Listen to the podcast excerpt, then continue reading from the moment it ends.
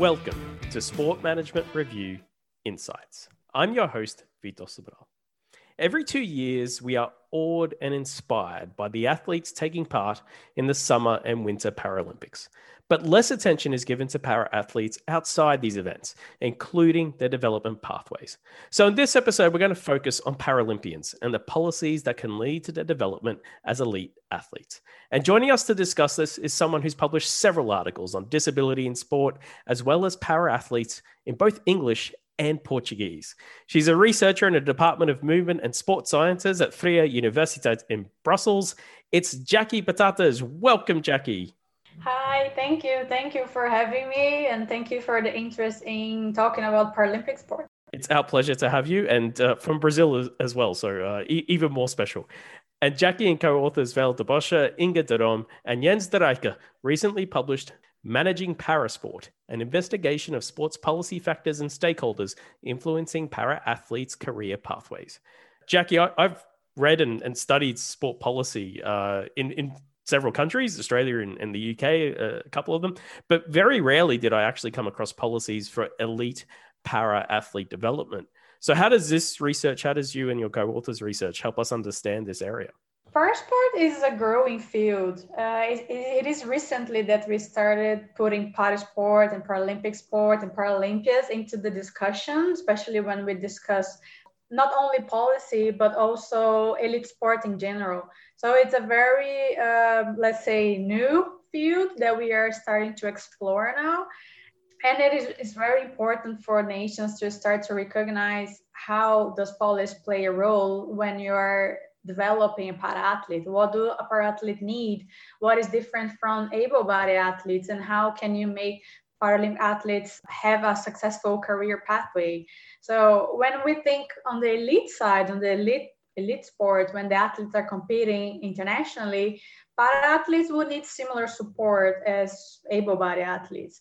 But when you conceptualize para-athlete development, it is very important to pay attention to the social, cultural, and also contextual factors that would play a role in the Paralympic sport context and, and also in Paralympic sport system when we're developing and implementing policies. I mean, disability in general, it's very marginalized in society until today. Still, lots of lots to improve when we think about the attitudes towards people with disabilities, uh, the whole disabilities right movement, um, the culture that the, a person with disability cannot are not able to accomplish anything. And when when we put this in this sport context, there's still a lot of barriers. The for those people to access sport and also to find uh, accessible training facilities, for example, to find coaches with disability specific knowledge. They're prepared to receive those athletes in their the sports clubs and schools and everything.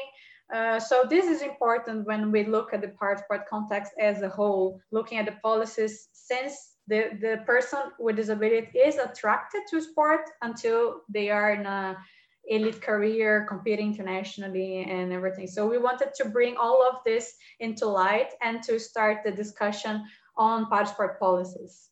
You mentioned there that it, it's such a complex issue, isn't it? Uh, para disability sport and so many different factors going on. Why was it important to, to focus on policies? Why do you think that was the place where we should start this? Yes, um, it's a very interesting uh, point to, to start thinking because when we think about sport, we see a lot of uh, words, let's say academic words like studies being addressed on the integration to uh, Paralympic sport, to able-bodied sport, or, or how to, to include people with disabilities in sport. But not much has been done on sport, elite sport policies uh, in the parasport context and how this play a role in developing and how these are those are crucial for development of para athletes and, and especially uh, aiming to reach sporting success. So as, as I said in the beginning, parasport's growing and it's becoming more professional, professionalized. And it's important now to include parasport in policy agendas, uh, strategic planning to really include the, the, this population and, and Paralympic sport into the discussion when we are discussing sports. So it's very important to understand also how the disability will impact all of those policy implementations and how can we best support those athletes? What are their needs? Uh, what is important for a, for a paralympic athlete to become successful since the beginning to the end of their career? So this understanding uh, especially when we understand the whole complex context of disability and how this influence sport, then we will understand how policy development and implementation would be impacted by those factors. How did you go about finding the, the right theory? We, we know all know research needs a, needs a theoretical underpinning.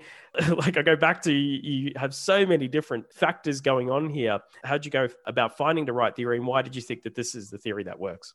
First, we, we started with the, the starting point of our research was taking the SPLISS framework. Uh, the SPLISS framework, just briefly, is uh, stands for Sport Policy Factors Leading to International Sporting Success, which uh, this framework analyzes the quality of a sport system, taking into account all the meso-level factors, which are the sport, sport policies factors, and, and all of those sport policy factors listed in this SPLISS framework are important to achieving sporting success. So we started fr from this framework and we wanted to see how they would be transferable to the Paralympic sport context, how those uh, important uh, sport policy factors would work in the Paralympic sport context. But in order to do this, we would have to take the disability sport, disability study lens to, to be able to really understand and to put disability into the context. And before transferring uh, or adopting uh, principles from the elite sport policy theories or elite sport policy uh, frameworks, we need to understand uh, the concept of disability and how this is this complex uh, con concept will will play a role. So uh, one step to understand is to explore the general models of disabilities is what we do we, we did in the in this paper. We took the lens of the social relational model of disability to inform us uh, the particular ways of thinking and framing disability in the sport context. So we think that using this theory, we could advance the literature uh, because we took this um, this framework for neighbor by sport, but we frame using the lens of disability studies, and and this is very important to take into account when we're addressing private sport. Just on your research, that the context um, you, you picked was Brazil. Now, of course, everyone knows Brazil for, for football, but less so for, for parasport. Why was Brazil a, a, a good context here, a good case study? Yes, indeed. Brazil is very famous for football. Well, we used to be good at least, anyways. But uh, Brazil is also very successful in Paralympic sports, though. Uh, Brazil has been uh, growing uh, very much like exponential growth in the last 20 years. Uh, in the Paralympic Games medal tables, we were uh, figuring in the top 10 uh, since 2008. So Brazil is a very successful nation in para sports. We have several athletes in the top three world rankings. We have athletes holding, holding world and Paralympic records. So the system, the para sports system in Brazil is very well structured. I mean, of course, I'm Brazilian. I've worked in that system. My PhD was about parasport in Brazil and, and this research as well. But I, I, I do believe that the parasport system in Brazil can offer insights and best principles to other nations, where other nations could use some of the ingredients of the parasport system and uh, take the best principles and adapt to, to, to their context now, you did 32 interviews, which is huge. Um, I can imagine there was a lot of data when you when you went through the transcripts. Yes, yes, was a lot of data. Uh, I spent like most of the year just analyzing the data. It was a, a very big data collection indeed. So you've gone and done all these interviews. You've gone through the, the, the transcripts after some, I'm sure, some really deep analysis, what did you find? Yes, as you said, it was a lot of data, uh, and and we were studying such a broad and big topic. And of course, we could like stay here talking about the results and going into it, each pillar of this SPLISS and see how it plays out for a long, long time.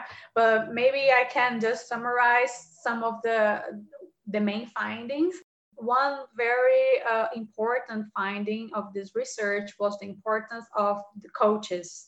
Uh, the coach education and coach provision as a sport policy, and also the coaches themselves as important stakeholders. It appears appeared very strongly in our research how much the coach influenced the athlete since the beginning of their career until the end.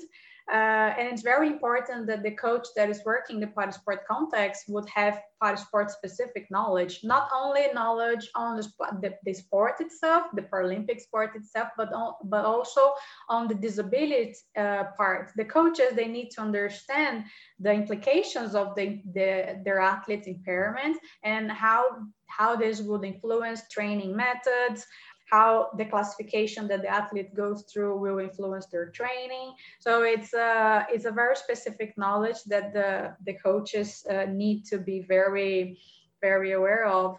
And, and also the classification system in para sports is the second example that I can highlight uh, what we found found with this research because the classification is what determines uh, not only the competition in Paralympic sports, but just briefly explaining is what divides the athletes into classes based on their physical ability. So this uh, will influence their, their pathway in general in, in a very strong way. And the classification also here, we point out that it should be a priority in policy agendas because the classification can make the athlete very successful or not. It, and it will influence how they will go through the phases of the pathways, how the athletes will be identified as well. It will impact the elite phase, medal winnings. It will impact when they retire, when they transition out of sport as well. So it's a very big part of sport. And, and policy agendas should take this as a priority. So it sounds like a, a, really key aspect out of all this, uh, the coaching and, and the, the categorization, is that we have to understand them not as athlete, not just as athletes, but as people as well. Yes, yes, of course. Sounds like an important aspect for, for uh, able-bodied athletes as well. That that we need this holistic understanding of sport policy. Yes, that, that's one of the findings. The the the policy uh, approach in para sport should be uh, should have this holistic approach Otherwise, it won't be uh, effective enough. In the end, what does this all mean? How does this advance our understanding of the theory?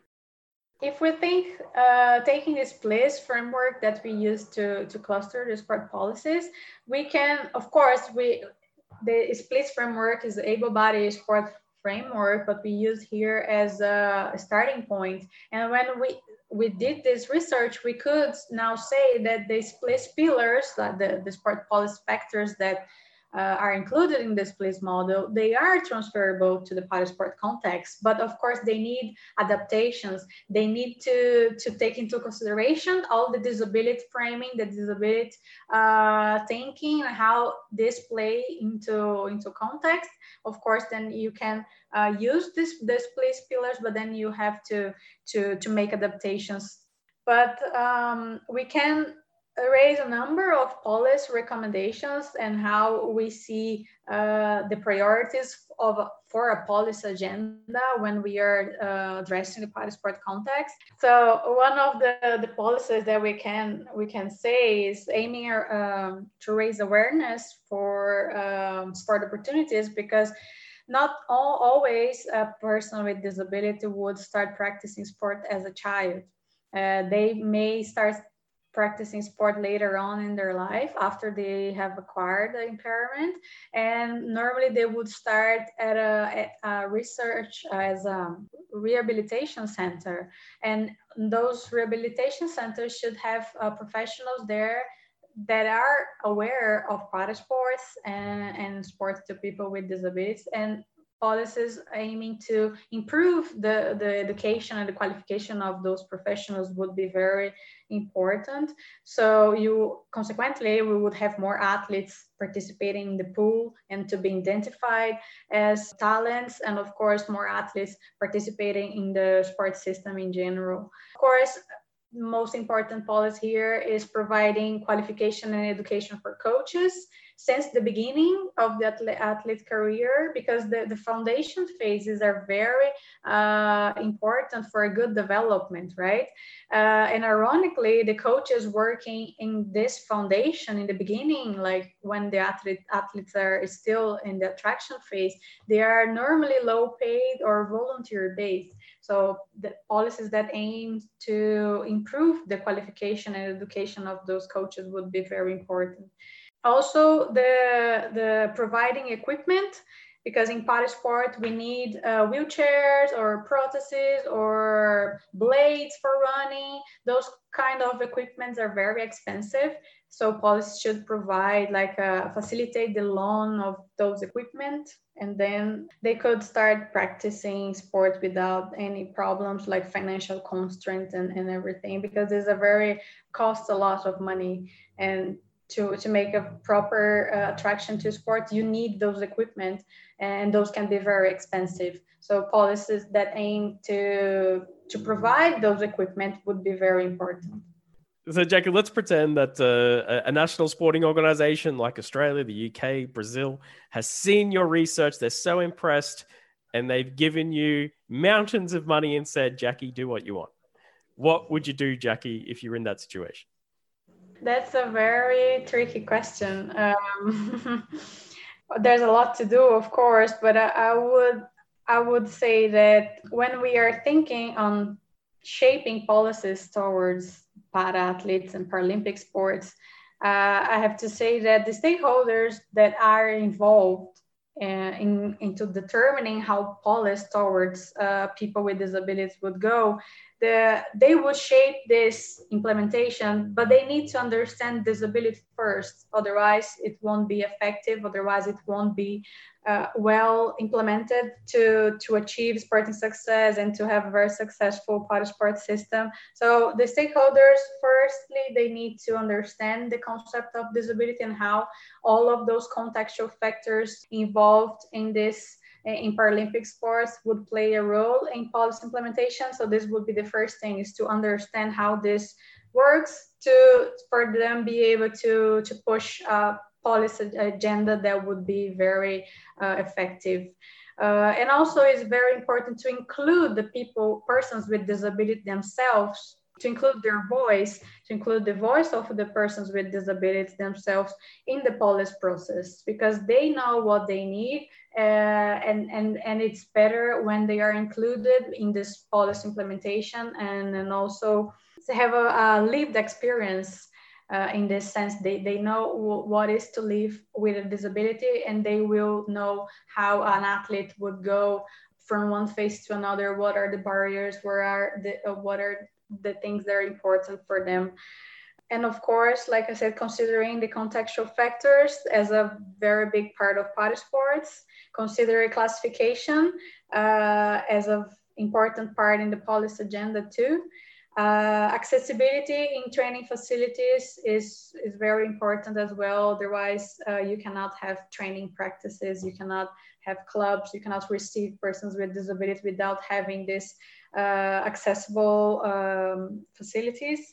The, the, the thing that is more important for let's say that the lack of knowledge, information, and awareness is the biggest barrier that we have in para sports uh, like I said, accessibility is very important, of course, but if you don't have awareness, if you don't have the knowledge and information in society in general, doesn't matter if you have an accessible building there, people are not gonna get there because they don't know. Uh, if the parents with children with disabilities at home, they don't know that their kids can go and play sports, what is why you have a very new and accessible training facility if you don't have anyone going there because they, they don't uh, they don't get there because there's this barrier before. So before they start practicing sport this this very big part of lack of awareness that uh, should be broken first for them to be able to to get to those facilities and really start playing sports. And also you need to have the coaches very well trained, very well prepared to receive those athletes. Otherwise, you're gonna get there, you're gonna have accessible facilities, but then you don't have anyone to to receive them and provide them with the best training methods and, and to make them uh, enjoy playing sports and maybe uh, pursue a career uh, as an athlete you know so all of those small things are, are very important because it's one dependent on the other so it's a